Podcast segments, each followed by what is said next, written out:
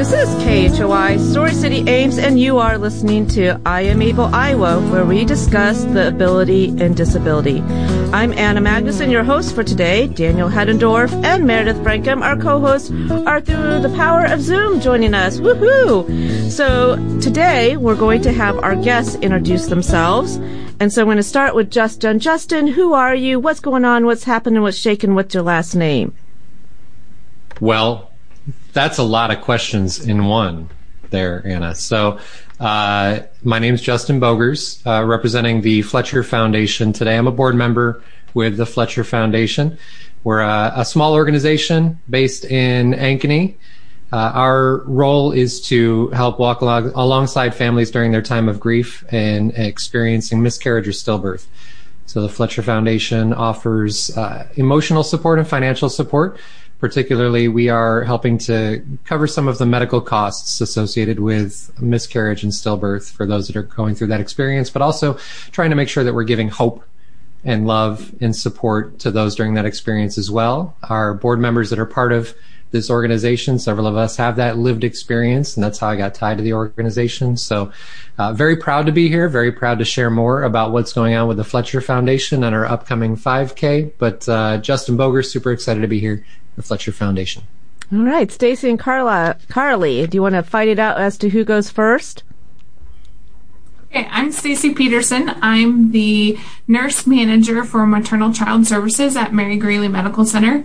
Um, so I manage Birthways, which is our labor and delivery unit, um, p- our pediatric unit, and our NICU unit. Um, and I have been managing um, Carly, who has really taken the spotlight for our bereavement program. My name is Carly Cousins. I'm actually our bereavement coordinator for our Birthways unit. Um, so I work as a labor delivery, recovery, and postpartum nurse. And then on top of that, in addition, I am trying to update policies and help offer um, some more changes and growth in our bereavement services we offer. Great. Well, usually what we do is we have a little question to open up that really has nothing to do with anything, but actually I'm going to connect the question to Daniel's announcement before we went live about a theater performance. So I'm going to ask Meredith and Daniel to introduce themselves um, by asking the question, would you rather be on the stage in a theater performance or would you rather be behind the scenes? And we'll start with Daniel. I feel the uh, answer is pretty obvious in that one. I've been doing on stage theater productions for the better part of a decade now, so I've tried my hand a few times at the back scene stuff, but uh, I don't know. There's something a bit. I've I've learned to really uh, appreciate the the privilege of being able to be on stage and not only express oneself but also use it as a means of storytelling because in my sort of cynical high school days, it was like, oh, I get to be someone who isn't a teenager. But nowadays, again, it's it's that that storytelling aspect, that ability to connect with an audience, to have something that can actually be remembered after they leave, to have something leave a lasting impact. That is the power of theater that I've learned to appreciate, and that's why I always appreciate any opportunity to be on stage.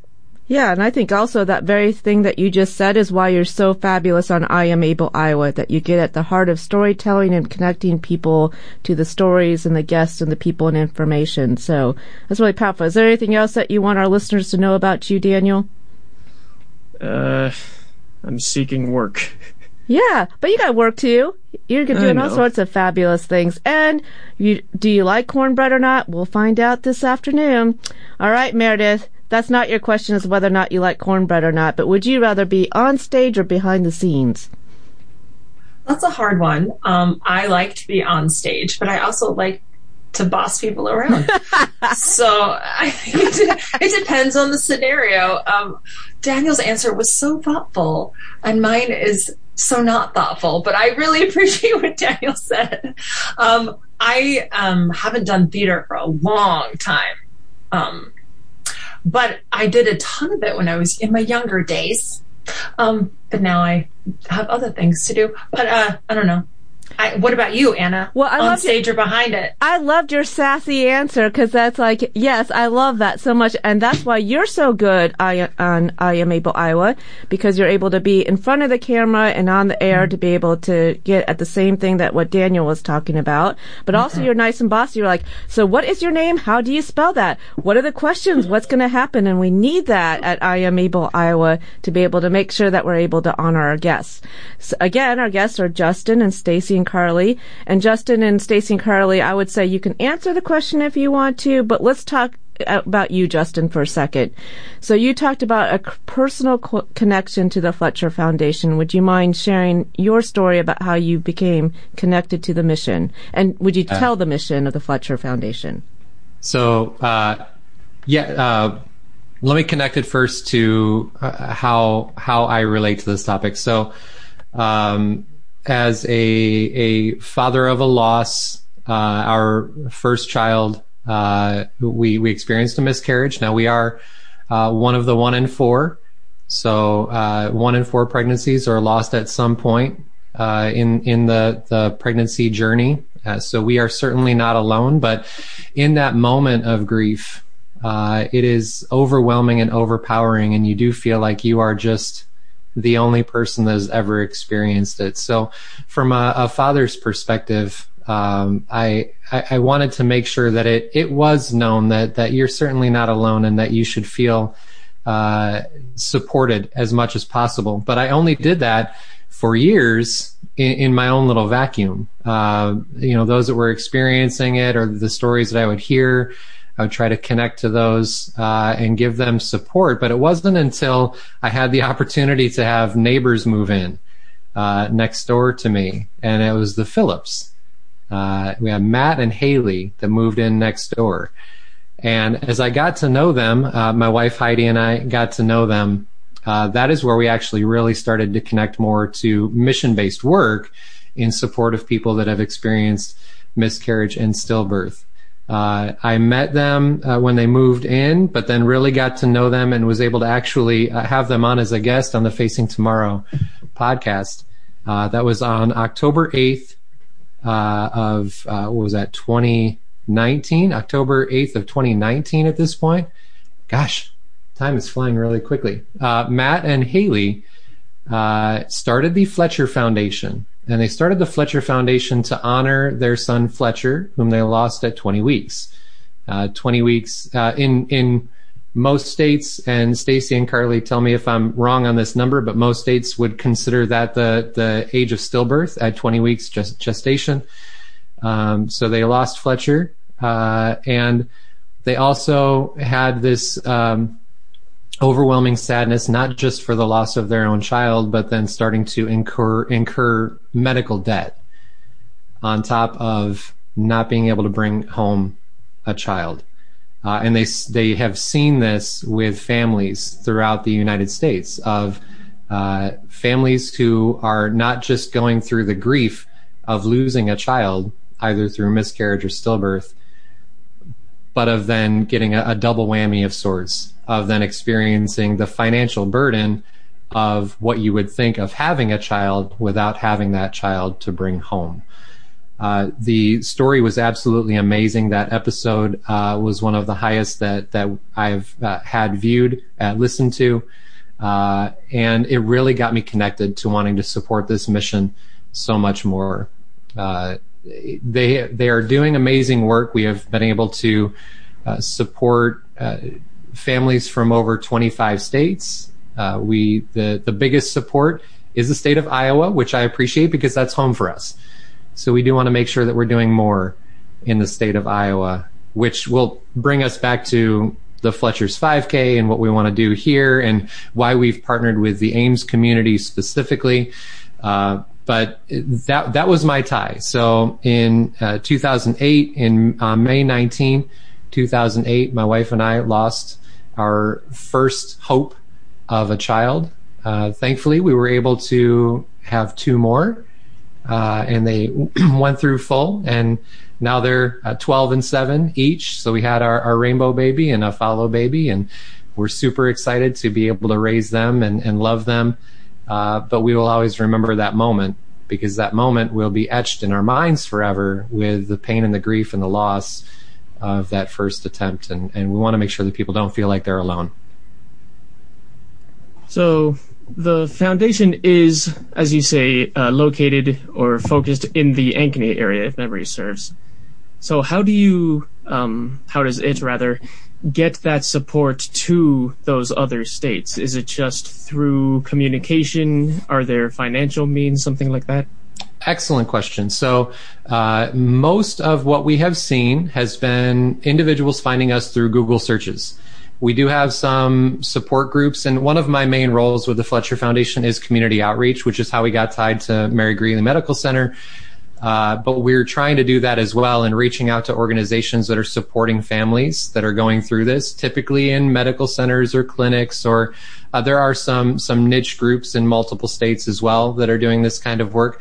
So trying to make sure that I'm connecting to those organizations, helping them understand what the Fletcher Foundation does, and then asking for those referrals to come back. Uh, the website does have an application for support that individuals can fill out. It's a, a pretty short Google form, but it asks some typical questions that we would want to make sure uh, people are in need of that support. Uh, we will do everything that we can if we receive an application to support in any way we can. Uh, we have hope boxes that we give out to all families that apply, and we also try to, to tackle that financial assistance. But more to your point, how does that financial tie come in? That's one of the biggest connections that we have is making sure that we receive a medical bill that shows that some level of insurance was covered. And it could be bare minimum, it could be something, but then the overall bill is what we are presented with, and we uh, together as an organization make a determination of what we can support, the level that we can support, and that support goes directly to the hospital.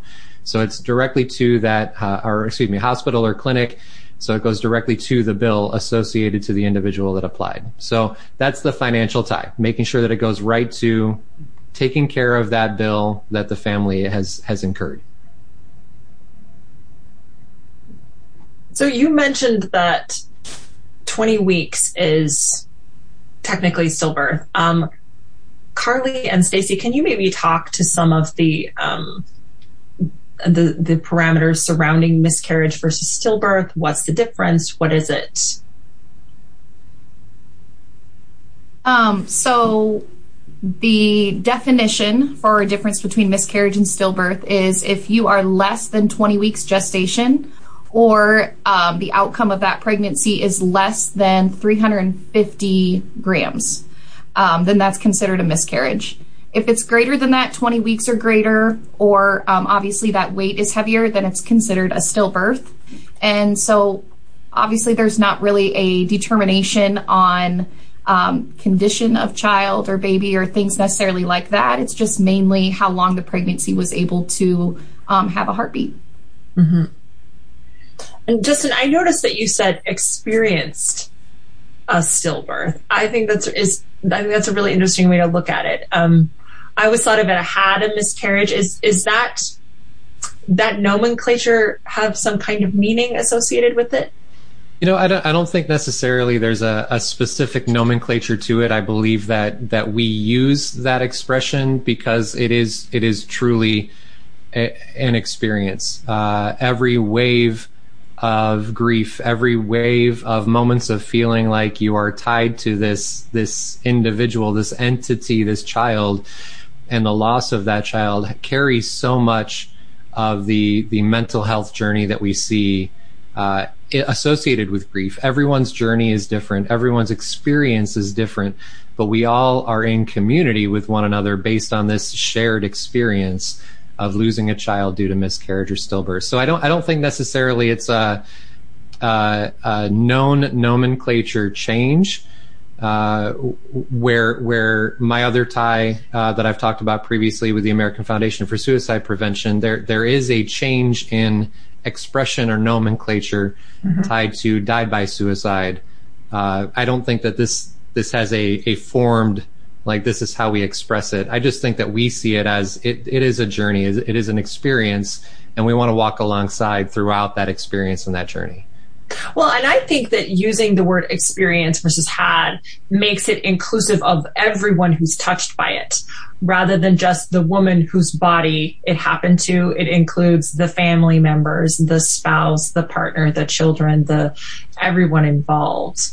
So I don't know. I think I think that's yeah. a good thing to call it, really. And, and, I think that that is a, an amazing way to to explain it, Meredith, because there are so many people that are tied and associated parents, grandparents, close family members, friends that have, have been part of the, the pregnancy journey, uh, staff.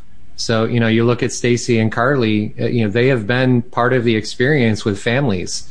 Uh, so they are part of that experience and that journey because they've been tied to the family. So I, I do, I love the way that you explain that, uh, because there are so many people associated to this one experience.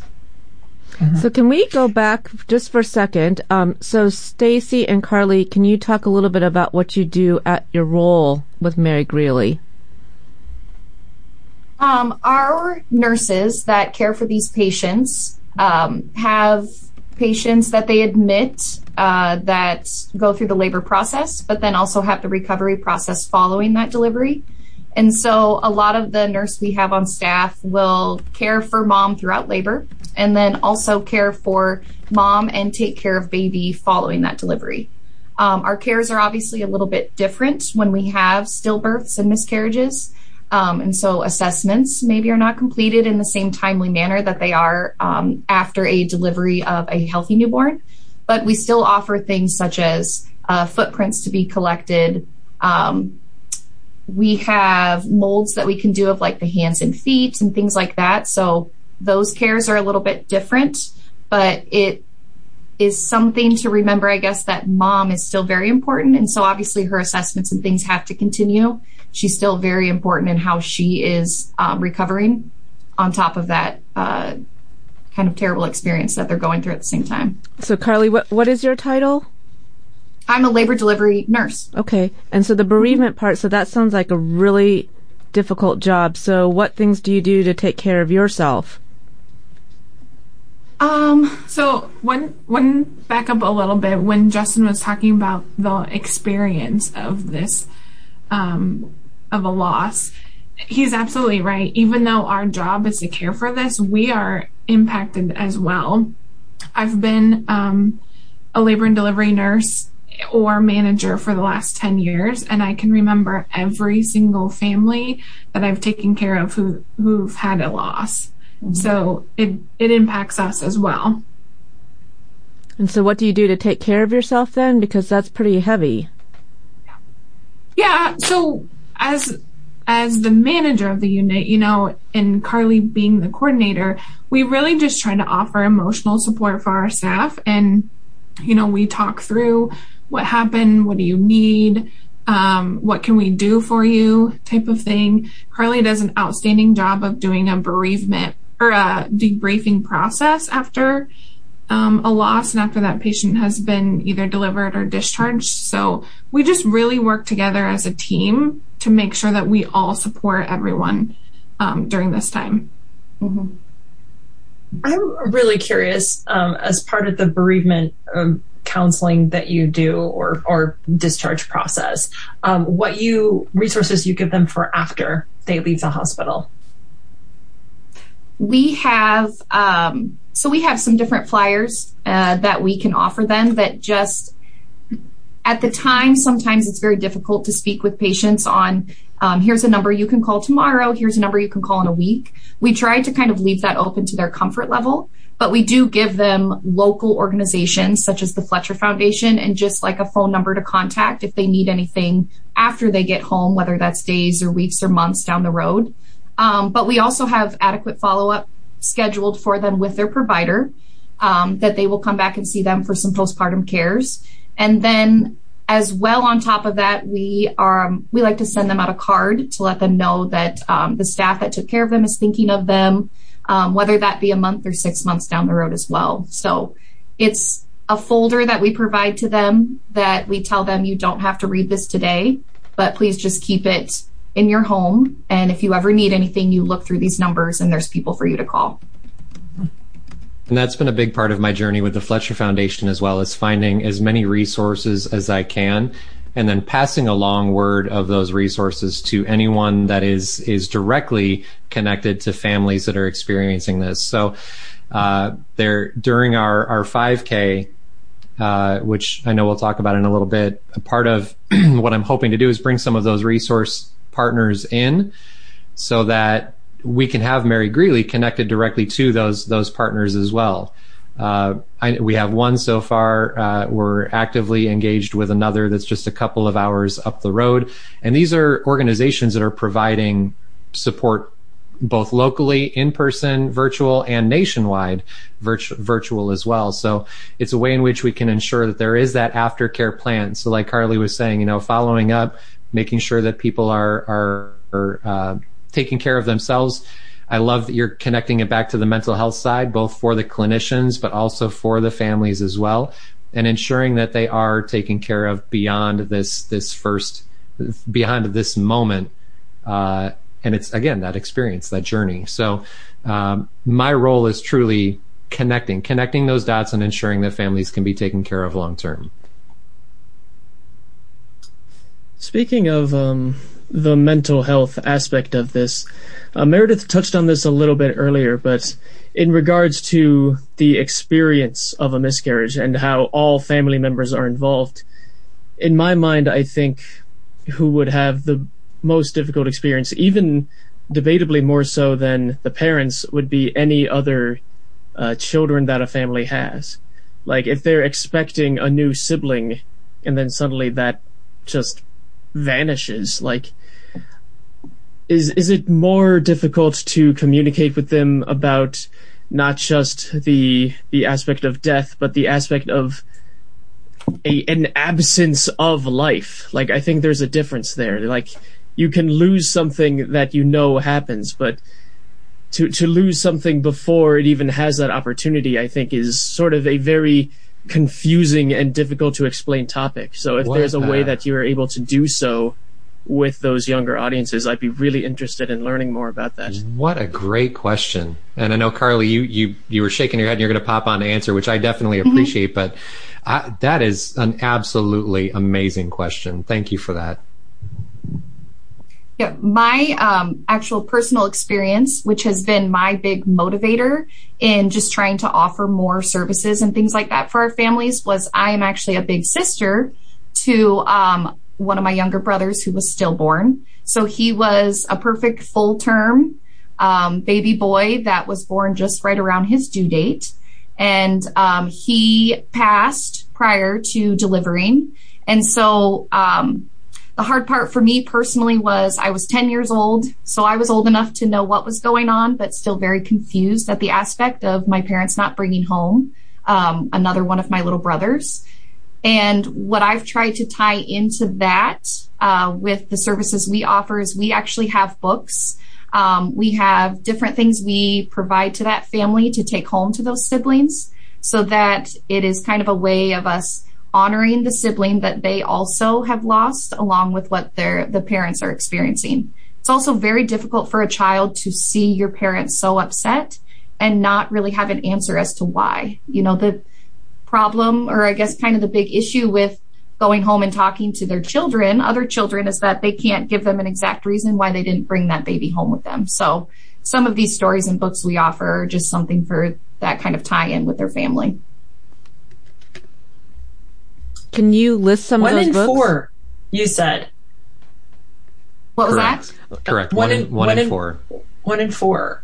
Yeah, mm-hmm. one in four. One in four families that are are pregnant uh, that that loss will happen in one in four during during the term at some point.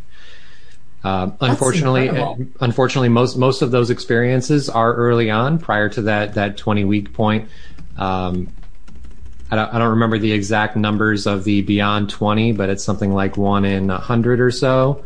Uh, are, are in that range of stillbirth at that point, but the overall experience is one in four uh, are, are a loss. So that's why it's so important that we do we talk about these things and mm-hmm. and the mental health side of it, and both for for mothers, for fathers, for siblings.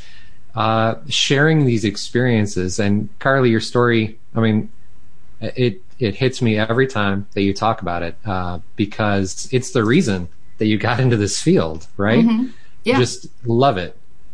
Mm-hmm. Um, so er, early on, when I got to know uh, the the Phillips, I started doing a lot um, as much reading as I could, and I've picked up several books on this topic. And one of those was the uh, the Brink of Being, talking about miscarriage by Julia Bueno. And uh, in that, she said, uh, whatever the realness of what women and couples mourn by medical or cultural standards, this doesn't really matter when it comes to the realness of a relationship with her baby and the heartbreak of it not manifesting. So, again, just tying it back to the experience and trying to make sure that families are as actively tied to mental health services and tied to those that can remove some of those financial burdens from them uh, is a, is as much as we can give them to to uh, be able to. I I will never want to say move on. That is not something that we want to say, but at least be able to see the next, see the opportunities that that can be in the future, see the chances that they can have to move move forward. Uh, move on is is never right. So, uh, but that is also why I wanted to make sure that we had uh, Stacy and Carly from from Mary Greeley Medical Center on as our uh, our signature. Let's call it signature sponsor. They're our lone sponsor right now, which I'm super pumped about. Uh, but as our signature sponsor, it also was great to get to know what is happening with our Birthways unit because as we look to uh, find other organizations that are doing similar work, what they are doing with their new unit is absolutely the the pinnacle of what we would want in that support during the experience. And I'm hoping Stacy and Carly can talk a little bit about what's going to happen with this new unit and specifically that that bereavement suite.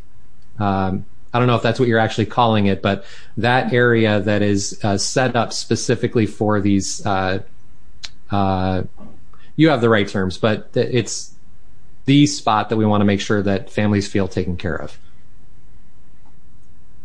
Yeah, so we can talk a little bit about that. Um, I think first I'll just mention a few things about our current state. So right now in our birthways unit, we we don't really have anything designated for our um, parents going through the loss. So, I mean, they potentially could be in a norm like normal um, labor room just as somebody next door delivering a baby or whatever.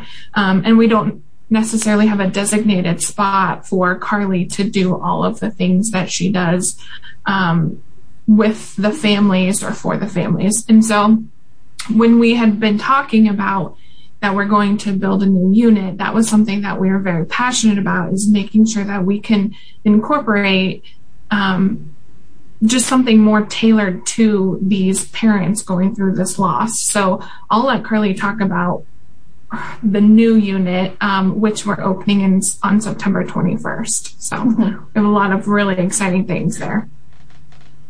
Um, two things in particular that Stacy just touched on. We do have a designated specific laboring room for our bereavement families.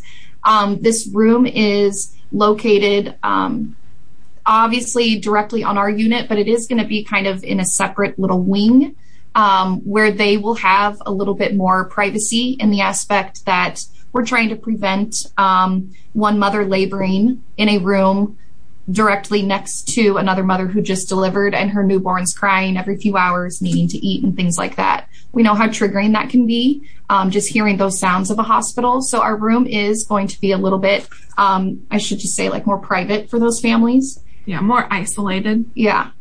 Um, and on top of that, um, we do have another designated room that's a family room. And so we're going to have just some extra like couch and chairs and things like that available in there. So when sometimes family members need to just kind of step out of the room and compose themselves, which we all know is inevitable when you're experiencing such a deep loss, uh, we have a specific private room for them to go to in this room, we will be able to do footprints. We'll be able to offer photos taken of the baby, um, a lot of the molds, things like that that I previously discussed. And so we just kind of have a specific kind of safe haven for those families that they can just kind of go themselves, be able to get away, but we also can bring baby down there um, and do the cares outside of the room while either mom or other family members need to um, continue to recover. So this is September 21 that room is opening and then what's happening around that same date, Justin?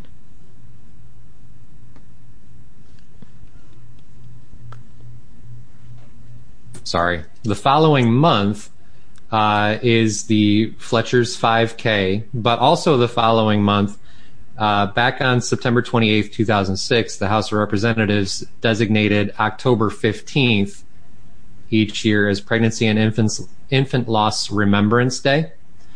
So, in honor of that, while also looking to create a, a fundraiser, an opportunity to uh, help families that we are serving and increase the way in which we can assist families that are applying for services through the Fletcher Foundation. The Fletcher's 5K has been created. Uh, that will be on October 16th at Ada Hayden in Ames. And uh, it's an official 5K, which is pretty exciting uh, and overwhelming all at the same time because it's our, our first our first go at it. Uh, but our our hope is that we are able to uh, increase the awareness of what we are doing to support families through this event, but again, also bring together community uh, those that have experienced loss, those that are people that are, are ancillary to the loss but want to support those families. Uh, people that have it as something that they feel passionate about, we encourage them to come because we both have an official 5K, but also a 1K remembrance walk as well. Uh, and at that event, we will also have the uh, the resource uh, individuals available, along with a memory wall as well, where individuals can be sharing uh, what they're running for, what they're walking for, uh, sharing words of encouragement for one another, and just having that that spot in which they can come together in community and, and see the support and love for one another. Uh, we're really excited about the event. Again, October 16th, up at Ada Hayden in Ames. Beautiful location. Uh, absolutely amazing uh, to, to be able to have this event there. Does it start at two thirty in the morning? Whew, that'd be bright and early. Uh, nine a.m. Okay. Nine a.m. will be the start time. Uh, the official run starts at nine forty-five, with the one k walk uh, happening uh, just after that, just a little bit after that. If you've ever been to Ada Hayden, there's a, a perfect figure eight that is essentially a 5K. So there there are several events every year that happen there. Uh, but the scenery couldn't be any better. So uh, we're really excited to be able to have this this uh, this event there, and also be able to help the community get to know the things that are happening both with the Fletcher Foundation, but also with Mary Greeley and the the medical center that's right there in their community. Uh, so hoping that uh, we can make sure that people are aware of this event, October 16th, October 16th at 9 a.m. at Ada Hayden. Uh, and glad to share more as well about what we're trying to do with the Fletcher Foundation. Um, if somebody wants more information about the event, where can they find it? Okay, so on Facebook, we do have uh, a page specifically for Fletcher's 5K, Fletcher's 5K. But we also have our Facebook page for the Fletcher Foundation. Uh, you can also go to the FletcherFoundation.org, and we have an events page there that will link directly to this 5K, Fletcher's 5K. Uh, we're going to be sprinkling flyers throughout the community in Ames and, and the surrounding Story County area, along with here in Ankeny. Uh, so uh, pay pay attention to there. We also have an Instagram account. Uh, so if you're looking for the Fletcher Foundation on Instagram, we are there as well, and we're on LinkedIn also. Uh, so I've been trying to get some posts out there on LinkedIn, sharing with uh, with businesses or those that are connected to businesses that maybe this is something that they feel uh, a tie to. I want to make sure that they're aware of it as well. Uh, but we are we are truly trying to make sure that we are sharing our mission out of bringing hope and support to families that are experiencing miscarriage or stillbirth. So why Ames? I mean, selfishly, I'm happy because I love Ada Hayden. I love that's a flat route as well. So as a Right. runner, I'm quite happy there are no hills. Um, but why Ames? Well, so part of it was the location. Um, Ada Hayden is absolutely beautiful. Uh, it is outside of the metro area, which, you know, the Des Moines Metro has so many events going on, uh, which is fantastic. But we wanted to provide runners with something different. But also, we wanted to connect to the Ames community because it is it is just north of where we are are located, and it's uh, a, with Mary Greeley it is a perfect opportunity to connect to the large medical community uh, within a, a community that we know doesn't really know a lot about us. So we want to make sure that we bring that awareness to them. But as I've gotten to know Mary Greeley, I think it's also important that we are ensuring that the community has an understanding of what they are doing for uh, central Iowa, for Story County, uh, because they are really capturing a lot of a lot of why the Fletcher Foundation exists. Mary Greeley is actually capturing, which I greatly appreciate that. But why Ames? Location is absolutely perfect. I thought you were going to say because I'm here, Justin. That would have been And- the great answer because Anna's there. And it's because and Anna's Daniel there. and KHOI. I, I do have to say, so Mar- uh, Mary Greeley, so you, uh, your facility won the Malcolm Baldrige Award, and so my dad is a huge fan of the Malcolm Baldrige, and so very impressed that I live in Ames in a hospital that received the Malcolm Baldrige Award. But I see that Daniel is leaning forward, and, I, and he always asks great questions or responses, so I feel like brilliance is happening down in that square. Is that right, Daniel? There's something that has been on my mind a bit, and it's um, going to deviate from the current topic a bit, but the, the, this is going to be a, another heavy aspect of an already heavy topic, so apologies for that regard. But um, uh, Carly and Stacy, it is no secret that we are still living in what many folks called unprecedented times, with the pandemic still happening, and for all that I have read, for all of the information that's available, I don't know if there's a connection between the virus and pregnancy, whether whether it has an effect in stillbirth or miscarriage, whether it has an effect after a baby is successfully born. Has there been an impact that was caused by this pandemic? And if so, what has Mary Greeley or you two specifically been able to do to help counter it? So, yeah, great question. There really hasn't been um, any supportive evidence based research that shows that the the virus COVID nineteen has increased the number of um, miscarriages or stillbirths. So, for that aspect, no, we haven't seen you know anything different. Um, as far as like what our hospital had been going through the last um, you know year and a half or so, you know. when COVID first started, we basically shut down all visitors. We didn't have, we didn't allow anyone else to come up here. And Birthways did make that exception for those parents um, going through a loss because they need that support. So even throughout the entire pandemic, we have still allowed families to have that support when they need it.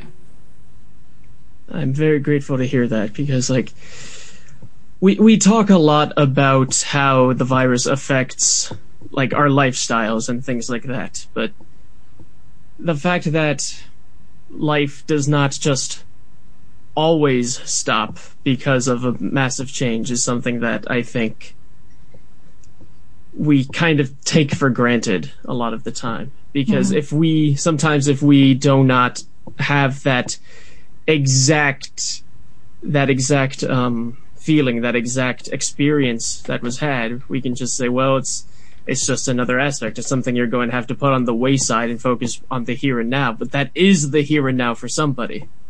So the fact that you are in, you were, I should say, still treating those people with the respect and the care and the time that they deserved is something that I believe you should be applauded for. And even though I was not affected personally, I would still like to thank you for doing so.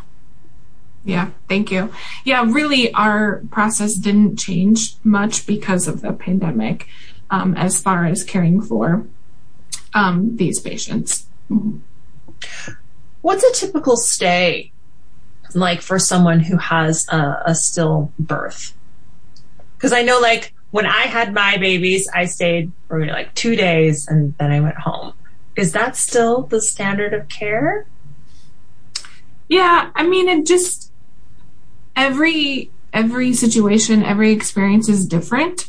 Um, so we really just give the family as much time as they need.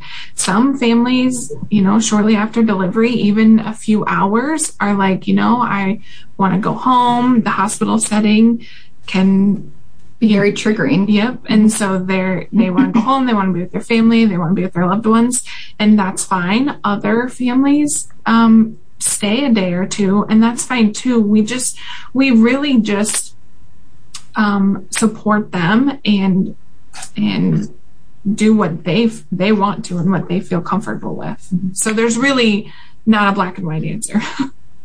and a mother who delivers uh, vaginally versus by cesarean, obviously her stay is going to be a little different as well. Um, these patients uh, have great communication and speak with their providers.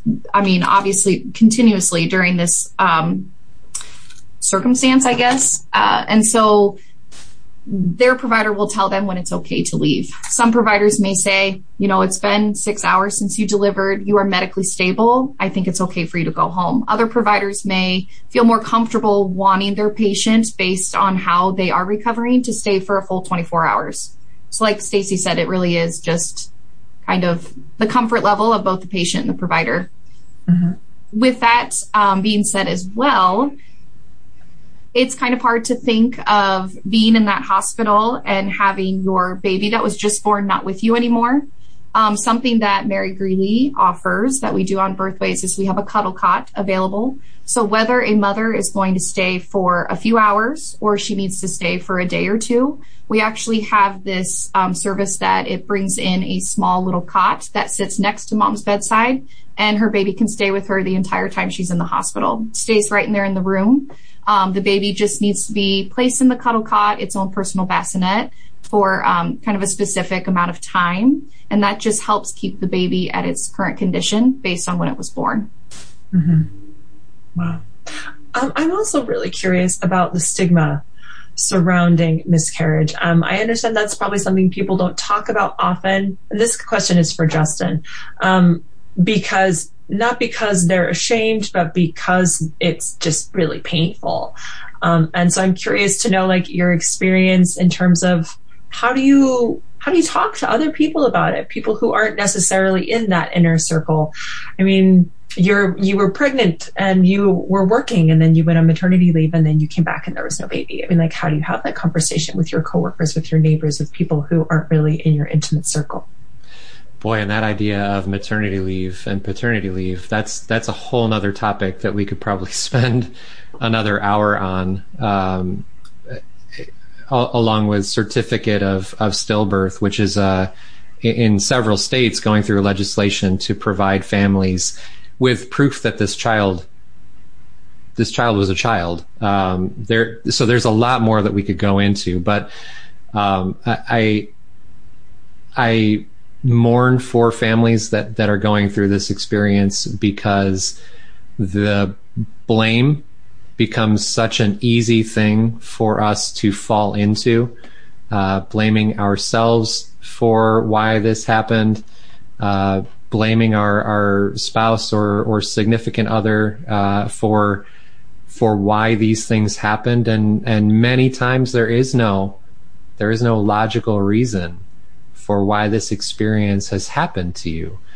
Um, being one in four, uh, there are there's so much study that is being done for for the why and getting at the why. And organizations like the Star Legacy Foundation are, are partnering on developing a a huge database to help us drill down data to find reasons why uh, and and work with clinics, but ultimately for for the mental health side it's trying to bring people together in community and remind them that they're not alone and that this is no, uh, through no fault of their own. These experiences are are happening and are prevalent, uh, but it doesn't make you any less. You are you are loved. I was gonna. You are appreciated. You are a mom. You are a dad. You are. Uh, you you have this child that you will always remember and this experience that you are you have shared with others uh, you you are not alone. Um, and and I do think that there are some truly incredible books that walk through this journey this experience uh, that are are heart wrenching but also provide the humanistic feel to the entire experience. Uh, Emma Hansen's Still a memoir of love loss and motherhood uh, Emma Hansen's done a ton of work in in sharing this out. She's uh, had a, a, very well known blog for years, and uh, she's pulls no punches in the book with her experience uh, with every moment of her entire pregnancy journey and her loss. Um, and and it just it, it hurts because you feel like in the moment you are alone and you're the only person that's going through it. But people like Stacy, people like Carly are the first ones there to hold, hug, love, and remind them that they're, that they're not alone. So we do need to make sure that we're in as much support of proactive measures as possible. Um, so, so talking about these things like what Star Legacy is doing or, or other organizations similar, but then also making sure that we do have those that are here to support the, the aftercare. So Fletcher Foundation is a great example of providing those hope boxes to applicants that that we are reaching out to uh, that have uh, a, a, bracelet, a book, a, a, journal, because that is a huge thing that I know clinics have mentioned. You need to be journaling your experience and what you're feeling because what you're feeling is true and it's yours. And you need to have that so that when you are able to get to that next spot in your journey, you can look back and say, it's okay we were able to do this. We were able to move uh, move forward together. Um, and we pack that with a resource list to make sure that they're aware of everything that they can connect to for support groups locally and nationwide. So I think that it is critical for us to continue to, from a mental health side, support both the proactive and understanding why these things happen, but also being there in support of others uh, that are going through the experience currently. So, Carly, so while Justin's talking about resources like Emma Hansen, would you mind going back to Daniel's point, a couple of the books for siblings that you Great. share? Um, one of the books that I'm thinking of in particular we just got is called The Red String Theory. Um, and that book talks about, um, it's a child's book, so it's colorful photos and it talks about how uh, you can still be connected with someone even when they're not here. And so it mentions uh, loss very in general in the book about how that connection of not having either grandma or grandpa home anymore. And then also brings up in the storyline um, not having their sibling at home anymore. And so it's a wonderful book that just kind of explains loss in a kind of different perspective for kids. So it helps them feel justified in their emotions and then also that they'll always be connected. I need that book in general. I haven't haven't even read and see the illustrations, and I want to start getting teary about it. Yeah, it's beautiful. It's it a is. really good book. Good Absolutely. story. So speaking of loss, I think um, that a lot of people are not really good at dealing with it. And I don't mean the person who's had the loss. I mean mm-hmm. the people around the person. People don't know what to say. People don't know how to help. Mm-hmm. People stand on the edge thinking, oh, this is super awkward. I want to help, but I don't know what to do what suggestions do you have for people who want to help? What can they say? What can they do? So what what I think you learn, and I'm sure Carly will will mention this, is that there's no tried and true. And, and Stacy, I know you'd say the same too. Like there is no one thing that you can do other than showing up. And when they don't want you to show up, it's okay allow them that space. Mm-hmm. But I, I, do think that the the one thing that you can always do is show up and love. Yes, it's going to be awkward. Yes, you're going to sit in those moments of awkwardness, but just showing up and being available, not asking what you can do, because I think that what what what our experience was, what you see in in books uh, as you might go through, what I'm sure Stacy and Carly have experienced is you can't articulate what you need when you're in that moment in the experience. When you experience a miscarriage or a stillbirth, there's no way for you to articulate what you need in that moment, but you simply just want uh, a hug, want a person to sit alongside you, uh, want a, a, a, person to provide you with a, a blanket uh, when when you need it. Just these small things that can be done when you show up. Mm, it's so powerful. Uh, I think just in general, and saying that you're loved, that you're not alone. Um, and Daniel, you and and I am able Iowa show. We talk about that a lot in those beginning shows. And so, what are you thinking? Um, Justin, there is something I'd like to ask you because I know yeah. you have experience. Um, I it says on your email address, and you are not shy about sharing that you are a member of the American Foundation for Suicide Prevention. Yeah. So I, I think there's um, quite a few similarities that can be found in these two circumstances, like the the dealing with a sudden loss, the the struggle to find solace or community or something to hold on to in those um, worst of times. So, yes. does does your experience in both of these fields, like I, it, it's, it is not worth my asking if there is an overlap there. That is obvious, but I'm more wondering more about like anything more specific, anything that you're able to get specifically from one side to another that can really help when you're communicating with someone or when you're trying to sympathize or empathize with somebody that you've just met or that you're trying to learn more about? Uh, so the the parallels aside from the uh, the just be there is uh, allowing people to share whatever they would like to share. Uh, if you want to share the the loved one's name in remembrance, that is a wonderful thing. If you want to just vent and you're laying things out and and you're uh, you are the person on the other end where the the language is coming out and you're not experience you're not expecting it. It's uh, taking a breath and recognizing that this is part of that individual's journey and it is not connected directly to you, but simply allowing yourself to be the sounding board is allowing that person to feel the comfort to let those emotions go, to let those emotions out and to not feel like they have to hold those things in. That is a true carryover between both of these. So I, I definitely appreciate the question, but that's, that's really where the tie is on the individual who is there, the individual who is showing up. Being there is one thing, but then just allowing everything to flow out and not taking that personally not allowing yourself to come up with the yeah buts or uh, the the um, the well maybes. You know, uh, just allow them to share.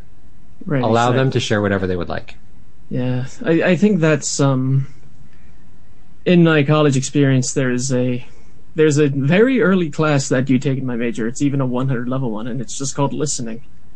And sometimes I think that's an art that we often don't pay enough attention to. And even in this regard, as you say, like when someone is venting, when someone is letting out those emotions, like sometimes it is in our human nature to want to respond in what we think could be, I don't know, a logical manner or something. But like, th- there's another element that we talk about a lot, which is kairos, which is the element of time when speaking. So like they say there's a time and a place for everything and you have to know that there is a time when you just need to listen and to let people speak, to let people emote, as you say. Like we've talked a lot about uh, sorrow in this episode, but I think there's just as much validity in anger and frustration. Yeah. Like you you you say you know there's one in four, but when it happens to you, it happens personally. You think you're being targeted. Yes. And so as a result, you you might have that frustration. You might just want to to scream at the world and at whatever cruel individual or deity is doing this to you specifically. And again, if if you're someone who has to take the, the, the brunt of that, I think the best thing, as as you've said, is just to listen and to do your best not to take it personally because Yeah. that's something they need to do. And I think it is a very, unfortunately, it's a very select few people in this day and age that are able to do that willingly and without any judgment on their own end. Daniel, well said. Ab- absolutely beautiful. And and uh, Brene Brown has a great example of empathy versus sympathy. It's a real short video, so if anyone gets a chance to go out there and watch that, you're that's exactly what we need more of is just being a listening ear. We try so hard to have all the answers. These are not situations where we have the answers, and we don't need to provide those answers. We simply just need to be there to to be a, a shoulder, to be an ear, to be a sounding board. And Stacy and, Carly, it, it, if I'm steering wrong at all, let me know. But I wanted to make sure that, you know, in my experience through these journeys, that's a big part of it is simply just allowing these things to flow out so they're not kept inside and they're not bottled up. And something that we actually um, speak with staff about as well when they are taking care of some of these patients is it's uh, can be make can make them feel a little uncomfortable, but it's okay to be comfortable with silence. So just that goes along with those kind of that theory of just being present. So you don't have to go in and be talking the whole time. Just be next to them. Well, Well, and I think part of it is is um, we as humans like to avoid pain, um, and so we're all like, no, no, no, it's going to be okay. But um, the point I think of going through something like this is not to fix it because you can't. right. Um, you have to go through the feels to get to the end of that tunnel, and it's going to be dark. But you just have you have to go through it. And that's just how it works. And going through it with somebody means standing next to them, not you know holding up a sign saying no, no, no, go over here. Like I always tell myself, like I'm I'm in graduate school right now working on my um, master's in counseling and therapy, um, and so like I'm always like take a deep breath and count to six, like wait, and usually silence will be filled, not by me. Well, I'm going to fill it them. for a second. Um, and just say so we because we're almost out of time. So Justin, tell us a little bit more where they can get information about the 5K that's coming up to support the work of the Fletcher Foundation. Thank you so much. So Fletcher's 5K, you can find information at thefletcherfoundation.org. You can also find us on Facebook and on Instagram. And on Facebook, there is also a, a page specifically devoted to Fletcher's 5K as well. Uh, so if you just type in Fletcher's 5K, you'll be able to find us and learn more about the event on October 16th uh, at Ada Hayden, beginning at 9 a.m. So Fletcher's 5K with the Fletcher Foundation. And I love the fact that we were able to talk about this topic in such depth and, uh, and, and, and not bat an eye. I mean, this, this was a true raw conversation. Uh, but we are greatly indebted to Mary Greeley Medical Center for their support of our, our 5K, this, uh, this first in-person second annual 5K. And, uh, we can't thank uh, you all enough at KHOI. And uh, thank you to each of the three team members that have joined us today in this call. And Fletcher's 5K, I hope, will, will be an amazing event where people can come together in community. Fletcher's 5K, thefletcherfoundation.org. Yes. So Thank, you so much, Oh. Justin Bodgers and Carly P- uh, Carly Cousins and Stacey Peterson from Mary Greeley for joining us today. This is KHOI Story City Ames. You've been listening to I Am Able Iowa. I Am Able Iowa airs the first and last Saturday mornings of each month at 9 a.m. on KHOI 89.1 FM. You can also hear us streaming live online at KHOIFM.org. On the Saturdays in the middle of the month, please tune into Insight of the Mind, Julie Saxton, who provides valuable information about mental health issues. Our I Am Able Iowa music was composed and performed by Sean Ryan. I Am Able Iowa is brought to you by Barbara Wright, Iowa Able Foundation, Able Up Iowa, Kurt Soderberg, Glenn Van Clark, and we thank Samantha Edwards who's joined our team as a researcher. Also, next Saturday, we can listen to Todd Nowak, who is the Executive Director of Life Connections Peer Recovery Services. So we'll look forward to having Todd on the program. So thank you for listening, and until next time, this is Anna Magnuson, Daniel Haddendorf, and Meredith Frankham saying, You are able, Iowa.